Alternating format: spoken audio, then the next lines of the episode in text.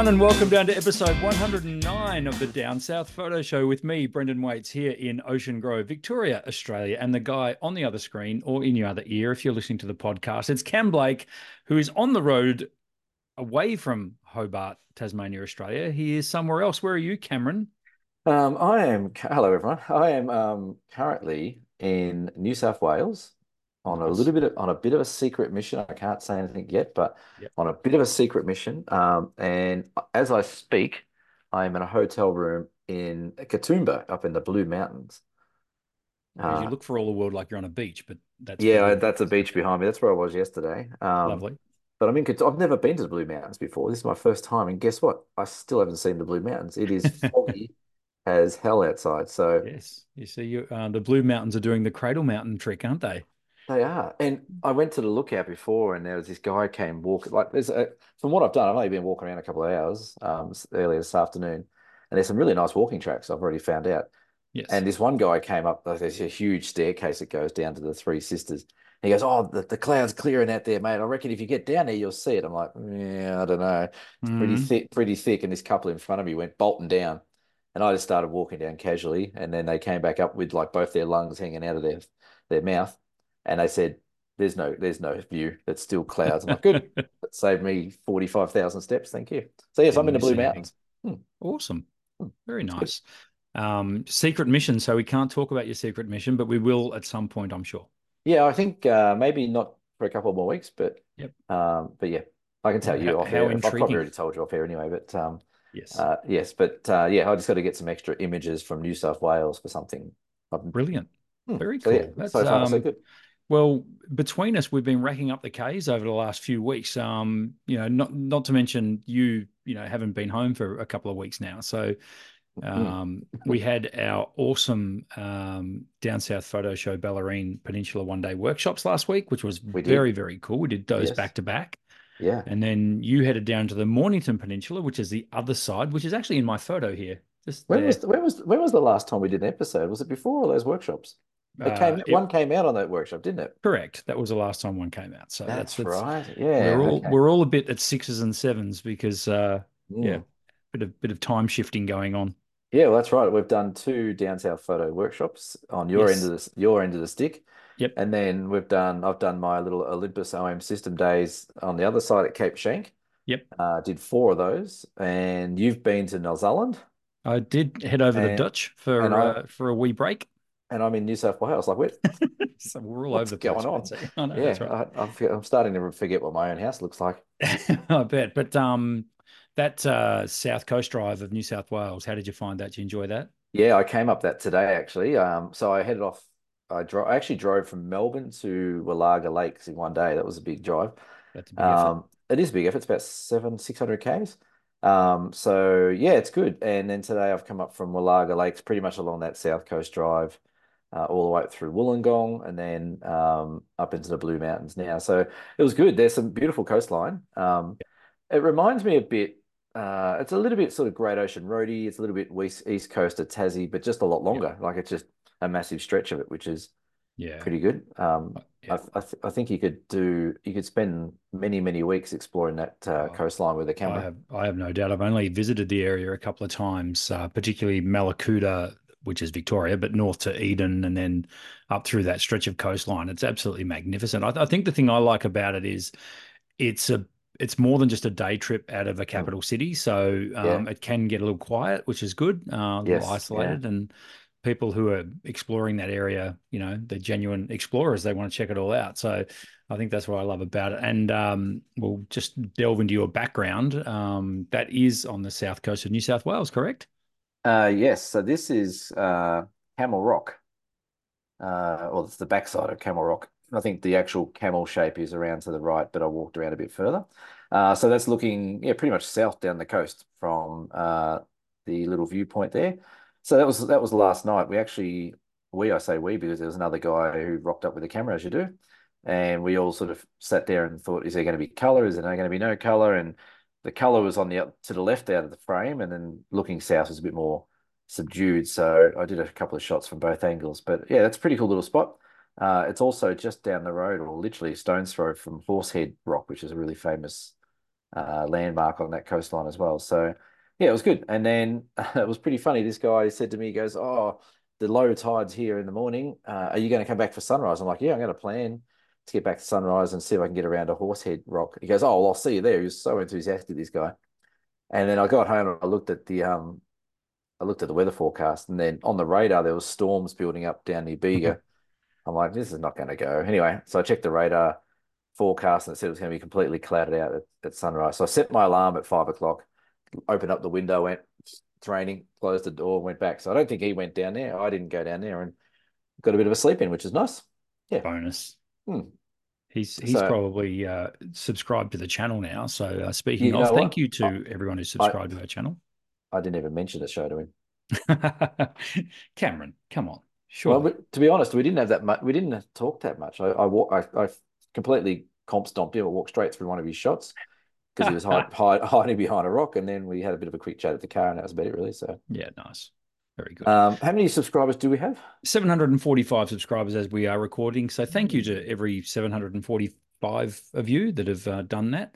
And uh, thank you for those people who are considering subscribing. Uh, there's a little subscribe button just there. Considering, Go um, for we're, it. we're Go for it. get- Make our day. we're not getting to a thousand this year, are we? Uh, I think we'll give it a nudge. I'm confident. You reckon? Uh, I don't know. My background is Point Lonsdale under the jetty. You've seen I it a this. thousand times. Um, I- that was actually taken quite some time ago and in the middle of winter. Do you know how I know that, Cameron? Sun angle. Yeah, so you can see the angle of the the, the shadow of the jetty. Uh, this is around midday. Is Yeah. way off to the right. Whereas when we were there the other day, it was pretty much right underneath the jetty. So uh, Yeah, yeah. it's got the sun angle uh, in winter. So, uh, for those of you who don't know my area, Point Lonsdale is an absolute mecca for photography. There's just fantastic, fantastic um, scenery all over the place, Mm. fantastic compositions to be had left, right, and center. Uh, really good spot if you want to You head down go, my way. you go. You could go again. If you drew a line straight down the middle of Port Phillip, Yes. or if there was a bridge between the heads, you could start in the middle of that bridge and go either left or right, and you'd get through some of the most incredible coastline I completely agree and concur. until you get to South Australia, and it gets a bit boring. Yeah, it's funny, isn't it? Because for me to get, well, I could. There's a ferry service, I suppose, across to, from Sorrento to, uh, oh, from Queenscliff to Sorrento. Yeah, I could be there in probably two hours, and I think I've been to Cape Schanck once.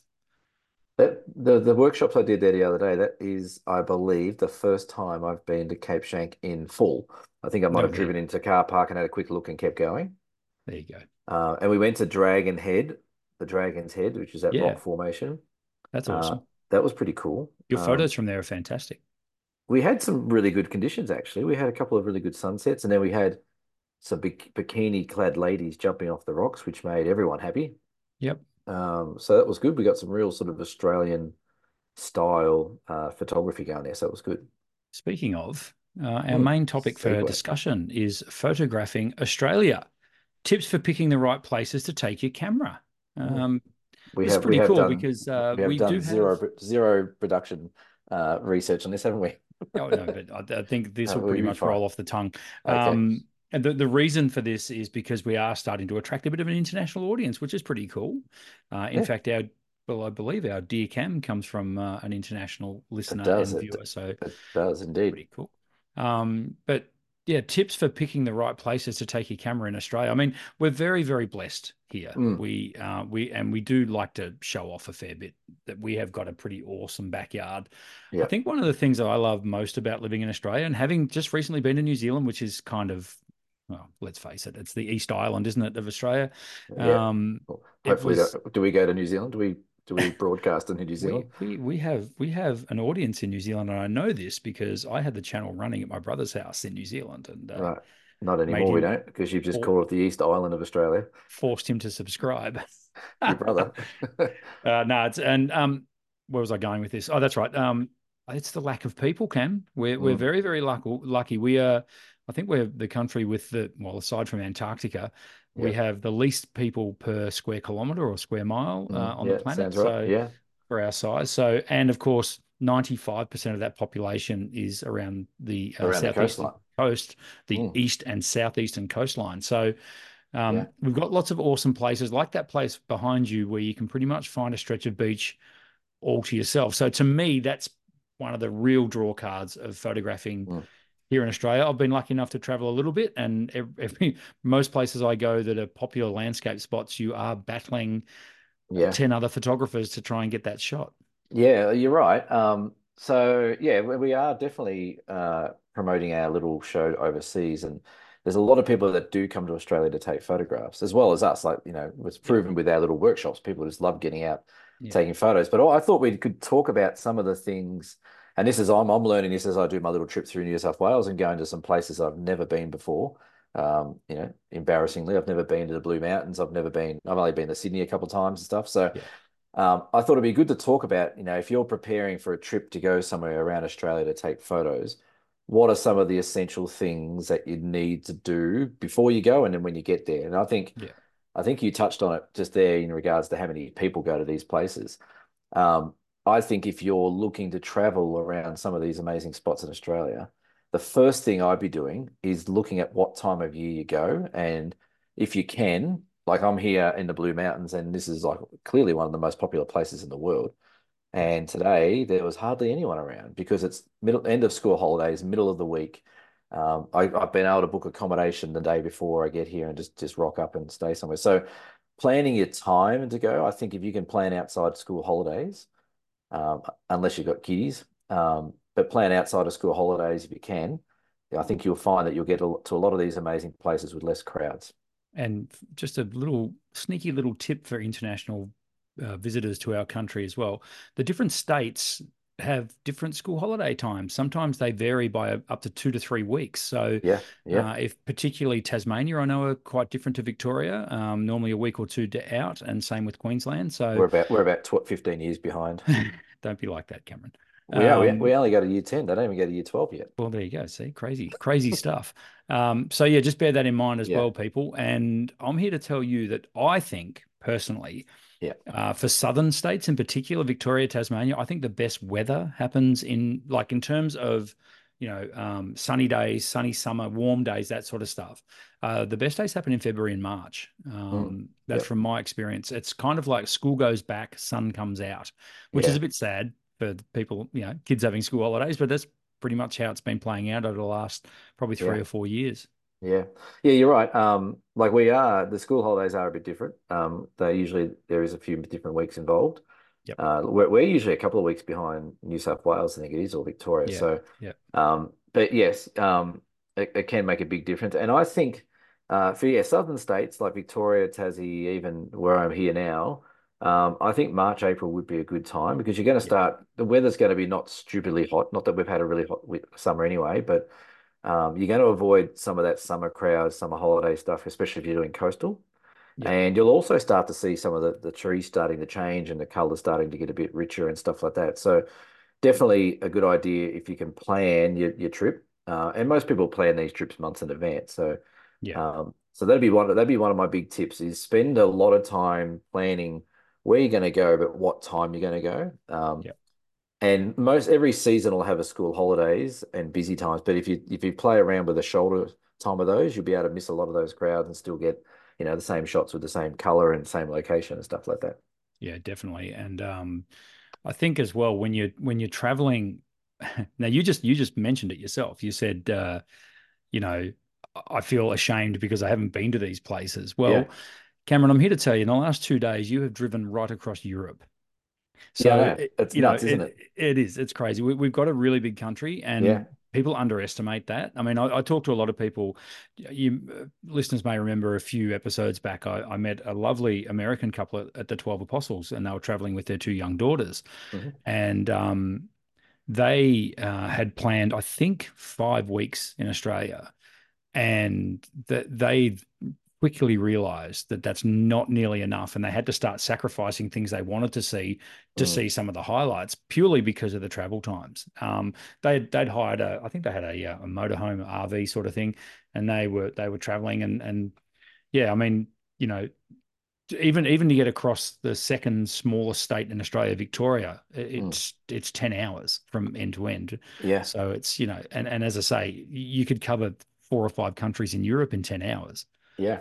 Well, that's yeah. Like we we did the same thing when we went to America a few years. We did six weeks in America, and we only we only really saw California, Yeah, um, and and a few other little states around there. So yeah, it is a big country, um, and I think uh, you know for people overseas wanting to travel purely for photography, um, you're not going to be able to do it in five weeks. You need to no.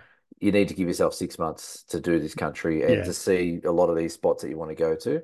Yeah, Um, for, for people that live here, it's a bit different. We can sort of go in and out. We can fly to different places and spend different holidays around the place. But um, yeah, it, it is a big place. And I think one of the big mistakes people make, especially with their travel photography as well, is that they go to these places and they just expect they're going to get some cracking shots.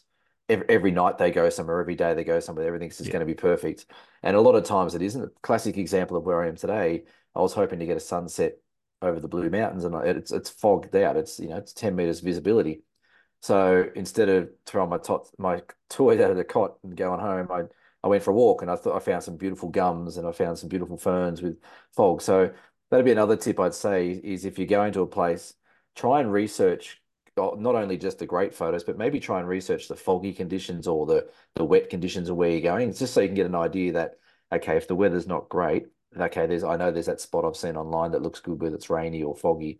Um, because it can you can get disappointed real quick if you go yeah. somewhere for a photo shoot and then it's just like uh, nothing going on and you sort of lose a bit of inspiration. So Yeah, and I don't think it's um, fresh advice or new advice, but these days using Google Photos is amazing. So, you know, you can have your map, you can turn on points of interest on the map on Google Maps, and you can, I mean, I do it now when I'm going to a new place just to give myself maybe a few starting points or maybe to keep a few point a few places up my sleeve that that, that if other places fall through yeah, um you know places i can go to where i can still manage to you know ply my craft and get a get a few mm, shots um so yeah I've, I've, i reckon i've done that for probably the last 10 years since well probably longer since google earth has been around really yeah. So uh it's so it's plans A, B, and C, you mean? Yeah, that's right. And when, you know, if plan A for, you know, everyone, everyone, I think travels to a certain location wanting a particular photo, like in their mind's Yeah, eye, they've got, right, I know I'm going to get that shot at Uluru yeah, with the, uh, you know, with the sunset and all and the classics. And I'm going to get, get the summer apostles or yeah, wherever it may be. But, you know, sometimes within a few kilometers of these places mm, are just as breathtaking locations. They may just not quite be as popular yeah, uh, or as accessible and they're the ones that I love. They're the places, and and to to a further extent as well. When you find yourself in these places, and I'm Cam, I'm sure, you know, over the next day or two, you'll probably end up doing this. Is talk talk to the locals, like, and yeah, yeah, hey, you know, I'm I'm kind of looking for this sort of photo. Any ideas? And yeah, you'd be amazed, exactly. mate. Pe people, we're, we're pretty we're pretty approachable mob here in Australia. We, we you can talk to us. Yeah. Well, I've I've been talking to another photographer, uh, Adam Edwards, who we probably should get on the show one day. He's a lovely, yes, lovely, lovely guy and a great photographer in his own right. Um, he's been to Blue Mountains a thousand times, and I, said, "I'm going here, mate. Where any suggestions?" He's like, "Try here, try here. You know, Google Google pin here, Google pin there. If it's like that, go here." So you're right. Um, you know, a lot of local photographers or people that visit the region frequently are usually pretty okay to give up information. Like I know people come to Tassie. I've always been happy to say, you know, I get a lot of people asking about Cradle Mountain. You know, can you get into Cradle Mountain? Can you drive in? All those kind of questions, and I'm happy to answer them. yeah, Um, if there's some little secret spots that you know we don't want people trouncing on, it might keep them to ourselves. But um, but yeah, most people are very sort of open with their ideas of where you can go and, and when to go. So yeah, yeah, that'd be that'd be another tip is you know do your Google image search um, and if you find it on the Google image search, it'll probably show you who's taken that photo. If you go and have a look at their work, you know, you'll probably see they've done the same thing we've said, where they've gone to the, you know, Uluru, but they've also got photos from all around that surrounding area that you might not realize are there. So it's a great yeah. resource. Same as Well, Instagram. Instagram is a great resource as well for that. well, it's probably about the only good thing about Instagram now. Uh, yep, that that would be true. Yep. Um, while I think of it, and it's kind of is on the topic, a shout out to Patrick from New York, who was in my store a couple of days ago. I helped him out with a uh, sensor clean on his Fujifilm X-T5. Uh, he had a very stubborn spot on his sensor, which I was able to move for him, and uh, he Mm, told me he would subscribe to the show. So hello, Patrick. yeah. Um, Have he'd been seen to the Australian Open? Oh yes. he'd been to the Australian Open with his wife, and they decided to hit the road for a few weeks after the Australian Open tennis, Right. and they headed my way, which was great. And as I was cleaning the sensor for him, uh, he started asking me questions about where he should go and take some nice photos. And uh, Yeah, yeah. goodness me, did he strike a little gold mine? Did you tell him all the good spots? Oh, look, I, I just, you know, it's so easy for me because I know the area so well. Um, Yeah. I didn't tell him all, All of of them. But you Well, know, I told him, I told him the ones that would would make his day. Um, And he's just unsubscribed now. He's like, you bastard. yeah, he, no, no, he he, he he was actually they were, they were lovely people, really really Yeah. cool to have him here, and they. Uh, uh, I, I explained to them uh, about the summer apostles and what time of Mm-hmm. Yeah. day you should get there and all that sort Yeah. of stuff, and because and similar to you know to what I was saying before, that was the gold medal shot he had in mind. He wanted that Yeah. photo. You know, he was going down the Great Ocean Road to get that photo, and you can get really, uh, pardon the pun, focused on that goal. You know, Yeah. and forgetting that. Hang on, the journey is just as good and. I can tell you from Ocean Grove to the Summer Apostles is about yeah. a 300k drive, and there would be 400,000 locations from here to I was gonna say, like, yeah, you're right. People get fixated on those one locations. Yeah. Um, and like you said, the you know, the journey, you know, the, the photo at the end is all about the journey that you get there. So Yeah, it's the same same here. Like I've driven past some real amazing landmarks, but along the way, I'm like, oh, that's a pretty cool shot. That looks, oh, that's really cool. I'm sure people Yeah. have seen it before, but Yeah. yeah. So I guess yeah, another tip would be don't get sucked into just those Instagrammy tourism shots. Get them. I, I always say it on my workshops. Here's Cradle Mountain. Get your Cradle Mountain shot. That's That's awesome. right. But then let's once we've nailed that one, let's really start to work out compositions and do something Yeah. different. So Yeah, we, which is what we'll do on the Great Ocean Road workshop as well, Cam, in May, which is two spots left for. Um, two spots, one spot. Two. Anyway, Two there's not many spots. spots left for that. No. Um, is we, you know, when we do our 12 apostles shoot, it will be exactly the same. It'll be righto, guys. yeah There's your 12 apostles. Let's get that, and now let's play. And Yep. that's what I that's what I love about locations is, uh, you know, you can you bag the shot straight away. Shoot first, ask questions later. I always say Yep. that in my workshops. Um, get it in their bag, and then then you're away. So Well, well, it's funny. We, we had a, that conversation at the uh, Cape Schanck workshops I did. Is everyone, you know, I said to everyone, "There's the lighthouse. Let's let's just grab that shot of the lighthouse, make a good one, but then let's try and work our angles and let's work our foregrounds and have something interesting, so that that lighthouse just doesn't become one of the ten thousand photos that are on Instagram or Google Images that you see. You want something that'll stand out a bit differently, and and I said by doing that and practicing that, not only does it make your photos a bit better, but it also you know, it hones your skills as a photographer as well because you start looking at things differently. So as, Um, as a as a great photographer once said, you don't take a photo, you make a photo. make a photo. That's right. Um, And um, you know, part of that process is you know taking that photo, sure, getting the shot, but then Yeah. making making the images after that. yeah, and and that's right. And getting getting the right um, getting the right shots when you're there um, that look different to others. I think that's really part of making that shot. Um, if you can if you can create something from a spot that's so popular, um, you know that that makes you a, better photographer. I think so. Yeah, Hey, um, doubt. I've got I've got another tip, and Yes. I've just been I've been playing off off off air here.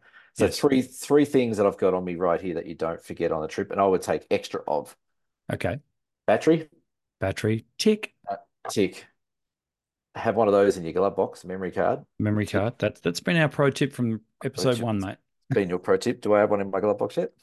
Probably not. No. You And just recently one- got a new car, so I can't blame you. So, And the other one is your little tripod mount. oh my goodness, yes. I I take a couple of those on me because, and I keep one in the bag because I I'm for some reason I'm stupid. I take mine off sometimes if I For if some I'm reason, you're stupid. stupid. Well, sometimes I get back to the the room or the whatever or back to my desk and I'll sort of give my camera a bit of a clean and I take that off and put it back on the tripod or whatever. Yeah. Sometimes I'll take it off and put it aside.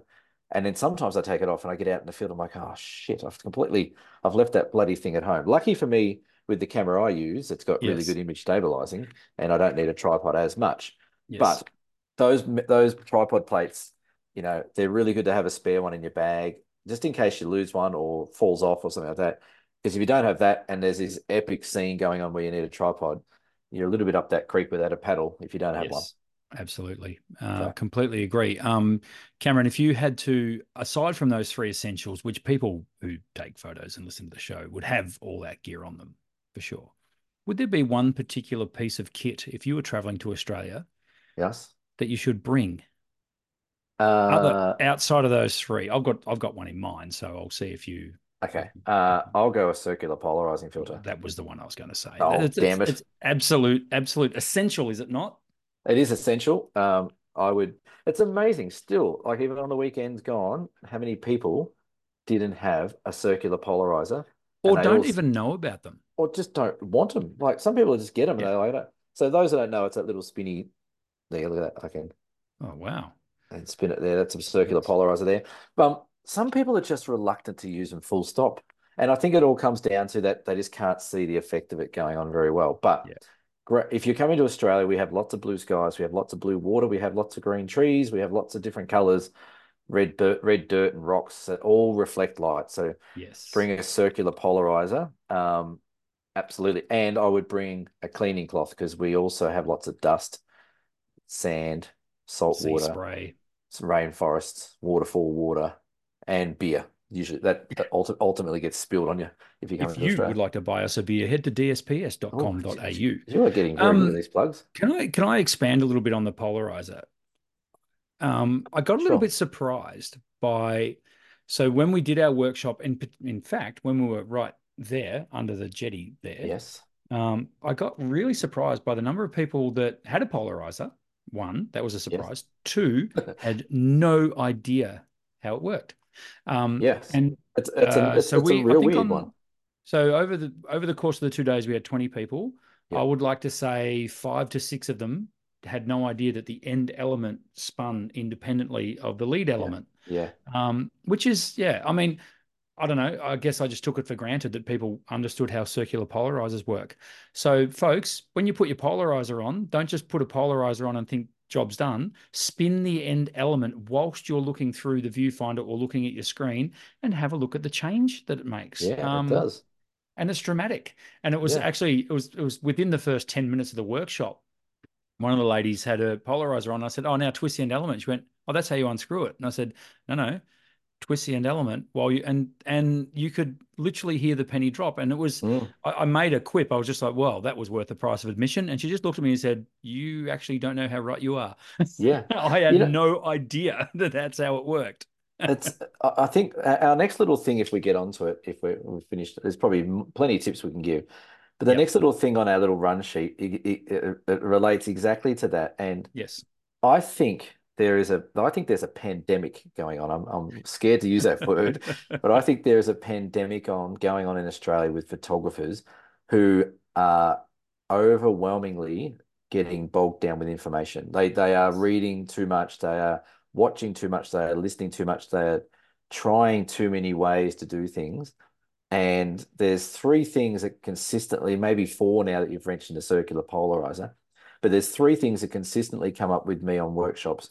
With I would bet my my left bollock that it always happens. One would be the circular polarizer. I can't see the effects of it, Yeah. and and I've just been told it's not worth using it because you can do it in post anyway. That's one of the myths that I get a lot, Which is The a other one- load of. which is a load of bollocks. Um, the other one is um, megapixels. The more megapixels, the better the camera, the better photography will be. Bollocks. Uh, the next one is sharpness. The amount of people that look at a photo on a screen, zoom in 1000% and go, oh, it's not sharp. This camera's broken. I hate this camera. It doesn't do what it's doing. What it should be sharp. That one, you know, you're you're zooming in on a on a resolution screen, a million percent. It's not going to work. And the last one is noise. I, I had a big conversation on my last Cape Schanck uh, workshop about noise. We had a customer who uh, stated that she had a lot of noise in a lot of her photos, and um, the conversation was along the lines that she was using very high ISOs without a tripod in low light conditions, um, where she wasn't able to use a tripod. But the the conversation really became about no, noise is not a problem anymore. Like we've got things that can fix noise, we've got things that can fix sharpness, we've got things that can fix megapixels. So you know, why are we worrying about these three things? And the, the common response to everyone that was on these workshops over the last few weeks was, yeah, but the guy on YouTube said this, or I read this on on this thing, or the guy at the camera club or the lady at the camera club said this, or the judge at the camera club said this. I think there's a pandemic of information overload going on with with Yeah. enthusiast photographers, and, and I think it's our job to make it stop. I completely I don't know how. wholeheartedly agree. Um, I, I think I think also there's a there's a reluctance for people to ask for help. So, um, and I'll use uh, the Bright Festival of Photography as an example of this. Mm. Now, I came in with you and we did the sunrise up Mount Buffalo, which was day two of BFOP, I think, maybe day three, Yeah, day, day uh, two at least. I think it was, yeah. And I was I was not I'm I'm not employed by BFOP. I was just there. I, I wanted to experience one of your workshops at BFOP, see what it was all about. Yep. It was brilliant. Um, we did mention that I was there. If anyone had any questions, I'll help them out. Yep. That's fine. Then you And- kicked that guy's lens off the cliff. I did, who then joined us at the workshop. Anyway, that's another story. Um, uh, see, thanks. Train of thought gone. No, no, So- I'm back. yeah. Um, uh, I had two ladies. Uh, I was sort of standing back a little bit, and two ladies came up to me and basically whispered, so no one else could hear, "How do I change the ISO on this camera?" yeah. And now they were in day two of BFOP, and I was thinking to myself, "Hang on, you've probably already done three or four workshops to this point, Yeah. and you've been embarrassed to ask how you change the ISO on your camera." Yeah. Um, please, people, when you're on a workshop or when you're at anything, the, the people that are teaching you are there to teach you. Don't Mm. feel ashamed that you don't know how to do something because, folks, you're missing out. Yeah. You know, I don't know how to change the aperture on this lens. Let me show you. Let me show you. Yeah. It's that's what we're here for. You know, Yeah. and so That's it, right. it really surprised me to the point where, you know, um, I, I- you know, I'm sort of considering if I should have any future involvement in someone something like BFOP. I feel like doing a pre-FOP where you know, Pre-flop. yeah, whatever it is, uh, to for that very reason, to, Yeah, to- like, well- like a blow the cobwebs off, like a you know, not so much an entry level or beginners, but something like a refresher course before Mm. people go out to these things because Mm. as I say, people in a in a in a group, they they assume they don't want to look stupid, and and Yeah. they don't want anyone to think they're silly. You know, they might have the big flash camera and all that, but they don't know how to drive it. Well, let, Well, yeah, us let's show you how to drive it. It's funny we've gone say- way off topic here, but anyway. that's great. That's what we normally do. But I think Yeah. what you just said there is a really, really, really interesting and important point. Is that the, they've gone and bought themselves a really expensive camera, Mm. and then the what I think the embarrassment comes along the lines of like I've got the five thousand dollar camera here and I don't know how to shoot or use ninety nine percent of it. Yeah. Like what? And and I'm sure, like I've done it with other things. Like um, for example, I've bought I've bought like a, a really nice electric guitar, right? Yep. I, I can play a few little ACDC riffs. That's about it. I'm not a guitarist. I have a bit of fun. But I, I pick up that guitar and I'm like, this guitar, like Angus Young uses this guitar, this exact one. Yeah. Why can he do that on the guitar and I can't? that's right. And I feel guilty. I feel like I'm like, I've just wasted all this money on this guitar. It looks great, sounds good when you play a chord. Yeah. But really, is like, is it out of my league? And I think Mm. people have a similar sort of feeling with photography. They buy these cameras and then they get them out of the packet and they go and use them. All of a sudden, they're like, oh my God, I don't know anything. Yeah. And I've got I've got this camera that's meant to be able to I'm meant to be able to show how to do everything. Um, we had, you know, these Olympus days we did, or the OM days. In the last weekend, I've sold six or seven different OM systems. So people have changed from Canon R5s, Canon R6s, Nikon Z8s. Um, they've upgraded from different Canons and Sonys, or they've gone to this. And one of the biggest reasons they've all said it is like, oh, it just seems like it's easier to use, or it's no, that menu system's a lot easier, it's a lot smarter to use, and it's half the price of everything else. So I think people are getting to a point where they realize they're like, Jesus Christ, I've got this Ferrari and you know, I've got learner plates on and I shouldn't be driving a Ferrari. Maybe I should need to start bigger. So I think the point you make there is there is a lot of embarrassment and there shouldn't be. Yeah. Um, like I say to people on my workshops, there's there's no such thing as a stupid question. Yeah. Um, unless unless you ask it 20 times and you don't listen to the answer. But to the answer. and don't listen. But you know, like that's what we're there for. You're you're paying us as instructors to learn. yeah So like if any instructor worth their salt, you know, turns around and says, "Oh, well, you should know that already," then they're not the people that should be doing photography No. instruction stuff. That's they right. should they should be working in a I won't say it because I'll probably offend someone. you I was gonna offend say- someone. I was going to say working in they should be working at a bank or working at Centrelink or something like that, but then I thought people would get offended. Yeah, But yeah, I've yeah. I've worked in a bank and you've worked at Centrelink. So there you go. There you go. We're you doing all right. insulted both of us. Both of us, yes. So, um, but yeah, that, that that second little point I want to talk about. Yeah, we had a lot of questions on these workshops.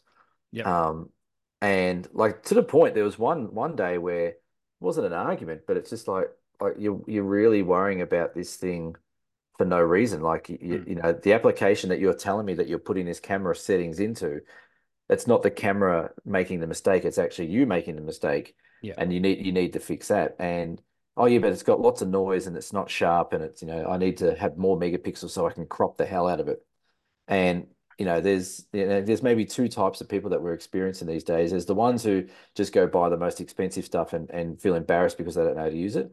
And there's the other ones who spend all their time online actually trying to read about how to get better at photography instead of just getting out and doing it and learning from Yep. your mistakes. Yeah. So yeah, and so the topic was going to be, can we please stop talking about noise? Um, I think we we think we might have covered that, but we gave noise a drive by and then cleaned up a few other things on the way through. So that, that- that, Exactly, was yeah. fine. Uh, a little bit of gear talk um. Uh, in our wheelhouse at the moment because I'm currently on an OM system camera, and of course we know Mr. Blake on the other screen or in your other ear over there. He he he, loves the stuff. Um, they've announced a new camera. Knocked me down with a feather. yeah, it came out of nowhere, really. I didn't even Um, know that it was in the works.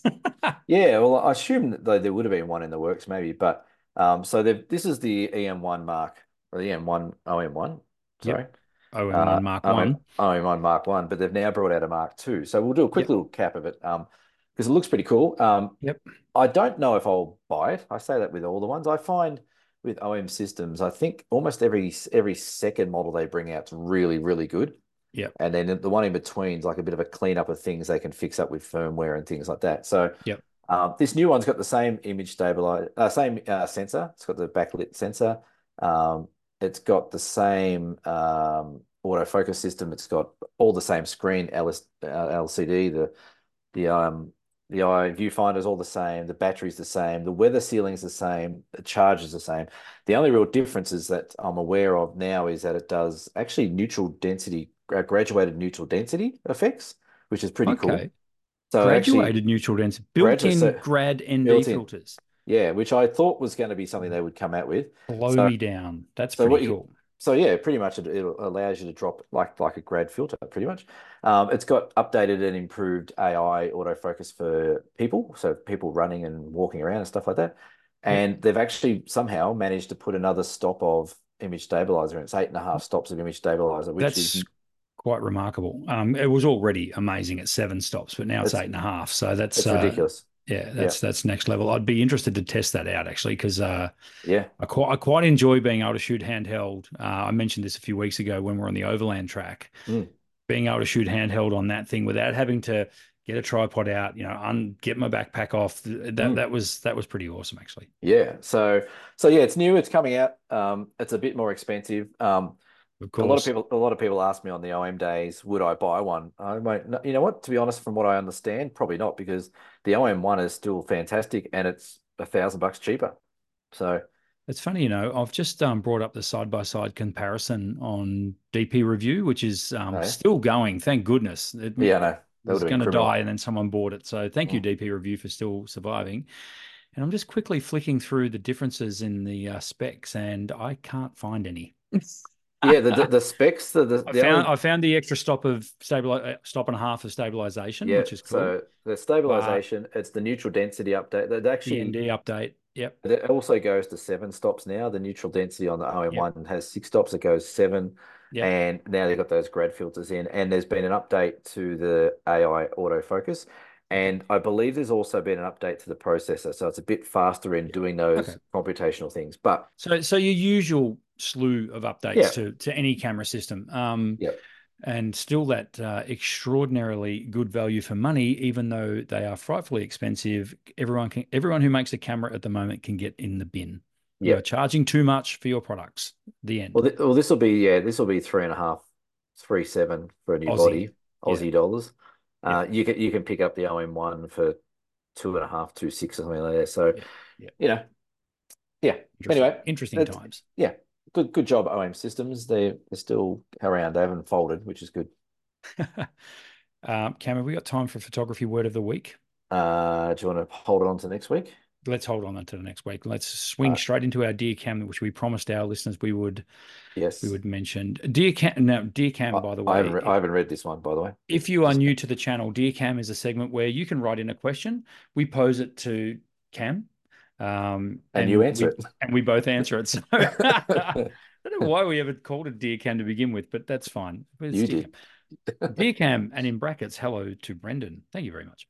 I've heard it said that photography is a mixture of art and science, with people taking talking about things such as Dutch tilts and Rembrandt light. Wow. After listening to the podcast, I purchased a book on the work of Peter Dombrovskis and got it sent to the UK for some inspiration. Uh, for those of you who don't know, Peter Dombrovskis is one of the pioneers of a Tasmanian landscape photography and one of Cameron's heroes. Uh, I'm wondering what your th- thoughts are on this, and if there are any artists or resources you'd recommend looking at for photographer for a photographer that feels he understands his way around the technical aspects of his camera slash photography, but wanted to take his images to the next level. Thanks, Kenny. P.S. I shoot with a Canon R5, uh, but I still love the shit you hang on Canon, which we do. Um, we, you do. I, don't, I would never. I would never. I would never hang shit on Canon. Um, would I? Do I understand that question? Well, no. Next. What's next? um, so I think. Uh, I think I understand what he's talking about. Uh, that's from uh, Kenny. He's in Sheffield. Oh, so he's saying I've heard that photography is a mixture of art and science, and science. with yeah, pe- right. people talking about things such as Dutch tilts and Rembrandt yeah. light, etc. And Yeah, he's wondering if our thoughts on this are the same. Well, yeah, like I struggle. Um, so if someone says to me, "Oh, you're you're you're a great artist," I I don't actually class myself as an artist. I never have, because I don't think photography is necessarily an art form, as opposed to like musicians and painters and story writers and stuff like that.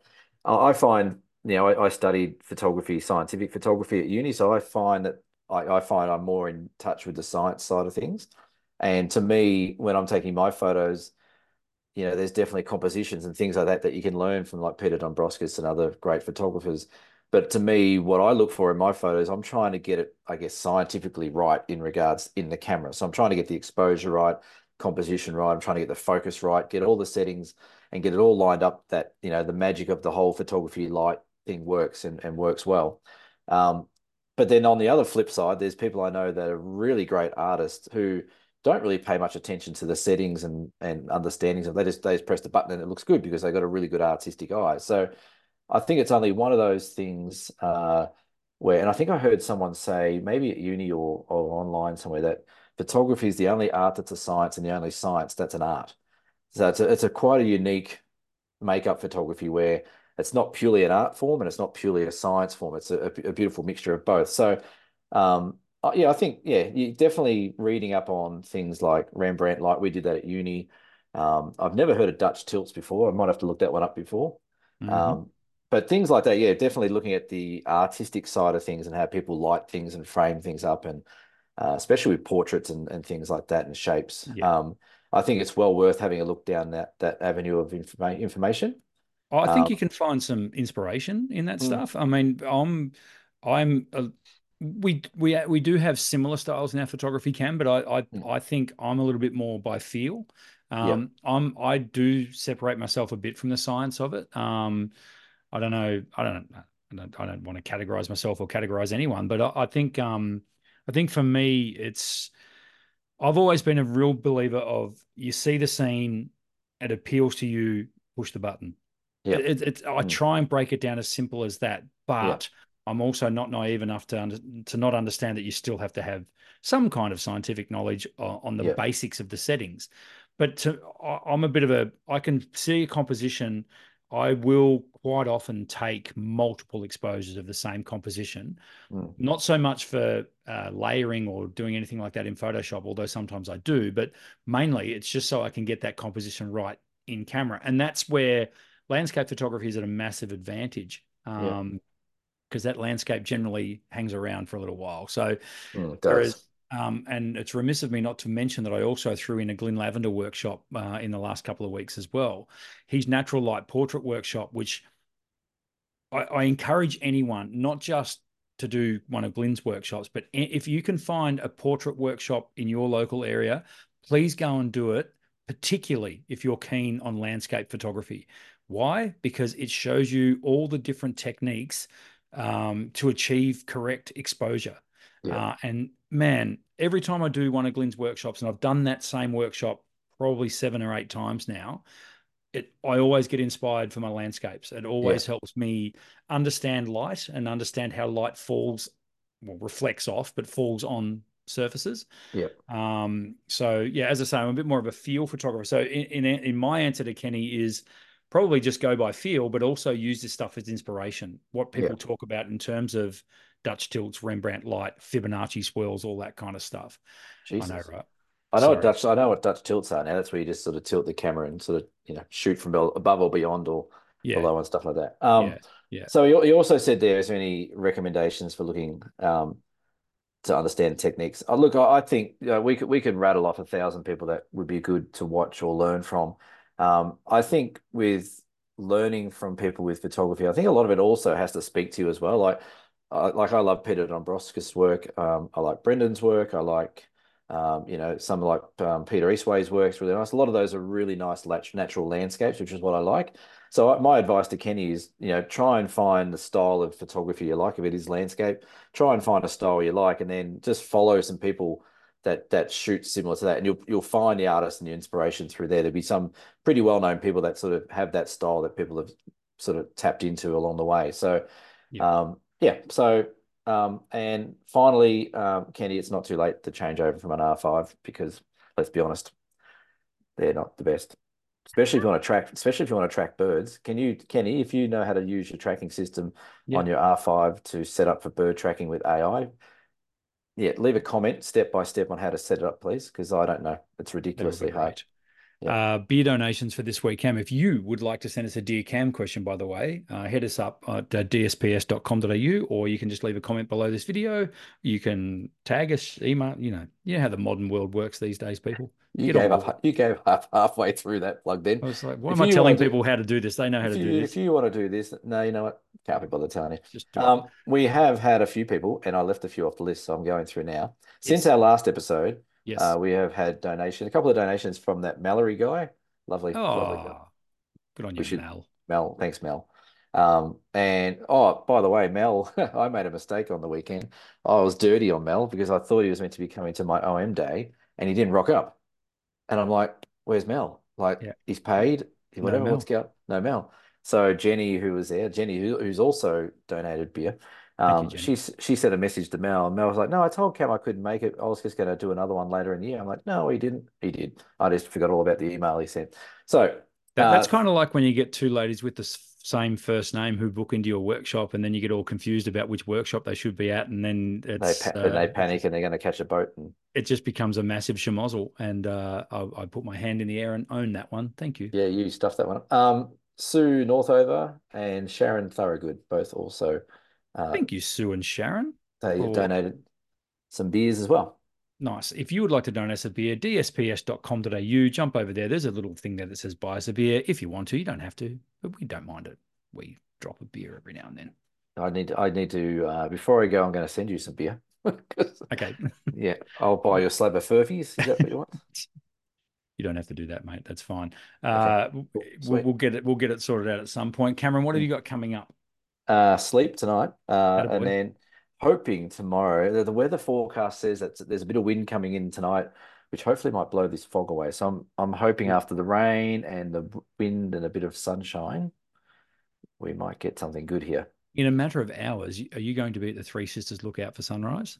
Yeah, I'll be there in about eight hours. Awesome. Great mm. spot. Hopefully it'll be your background next week, maybe. Hopefully. I've never I've never seen the Three Sisters in real life. And only now that I've been to the lookout which is hmm. about mm. 200 meters down there. Yes. Um, do I realize that they're actually pretty close to the lookout? They're not miles. Yeah. I, kept, I kept thinking they were miles out. Yeah, no, no, no. It's it's all right, there. right there. Yeah, yes. So. That's very very cool. Well, that's uh, exciting. And then you're back. You heading back to Tassie or? Uh, I'll be in Jindabyne the next night. Lovely. And I'll be going through the snowy mountains on the way back to Melbourne. Brilliant. And I'll be back in Hobart next Tuesday. Right, and then two so, days later you'll get a visitor. Yeah, you'll get two later. visitors actually. I'll get three actually. You'll get three. That's right. yeah. Um, and we're going to do a walk on the three capes. We are. I'm quite excited. That's a couple of weeks away. Uh, but between yes. now and then, there's mm. quite mm. a lot in this little guy's dance card as well. So um, do we tell. Have, what, are, what are you doing? I'm very excited because it's one of my favorite weekends of the year. Well, it actually kicks off tomorrow. It's called the Vic Open. The Vic Open Golf uh, runs Oh, for four days. This, this is not a golf show. Sorry, we have um, one of Australia's most prestigious golf tournaments are on my doorstep over the next four days. So I'm quite looking forward to walking the hallowed fairways of 13th Beach. Uh, Mhm. and great segue because I've also been invited or asked or commissioned, if you like. caddying? Are you caddying? No, commissioned to shoot the Ocean Grove Golf Club. So um, nice, nice. Nice. Update all their photos for their website, except etc. So really Nice. excited by that because I can see that that might be in my future a bit more of that kind of stuff. So um, We're starting a business when we retire. oh, we certainly are. Yeah, yeah. Starting a business when we retire. That's a that's a oxymoron or a, a paradigm or whatever they call Well, it, it's- we're starting a hobby. it. It's true. That sounds good to me. Yes. Um, yeah, so I'm really excited about that because it's it's my local club. It's in my own backyard. So Yeah. um, we might talk about that in coming weeks, how I'm going with that because it is it, it's not as easy as it sounds. No, Um, no. Go and take photos of a golf course, but make it look pretty. Okay, sure, no worries, we can do that. Sound- sounds like an easy one. Yeah, for sure. Mm. Uh, and then yes, as we mentioned, uh, the week after that is the great trip to Tasmania for a few days. So yeah. really looking forward to that. It's gonna be it's gonna be a bonza few weeks. Someone might have a birthday coming up in that sort of little period as well. Am I right? No, no one I know of. Okay, fine. We'll move right No. along. Yeah, yeah. Um, last thing I'll say is we do definitely have two spots left on the Great Ocean Road workshop in May. So please uh, jump on, have a look. That is linked right there Oh. below. You know what we didn't mention? What? Um, you're got a little trip coming up later in the year. Very excited. Yeah. Very excited. Yes. Last um, because we said that on the show last time. We, we said did. that yeah, there'd be one if we can get that one spot filled, Brendan will get himself a ticket to Utah yeah. 20, 2024. And what happened? Brendan got himself a ticket to Utah 2024. Yeah. Um, very excited by this. It's it's going to be it'll be a challenge on its own right for all of us. I'm sure it's going to be a lot of fun. The three of Um, us in the same room almost.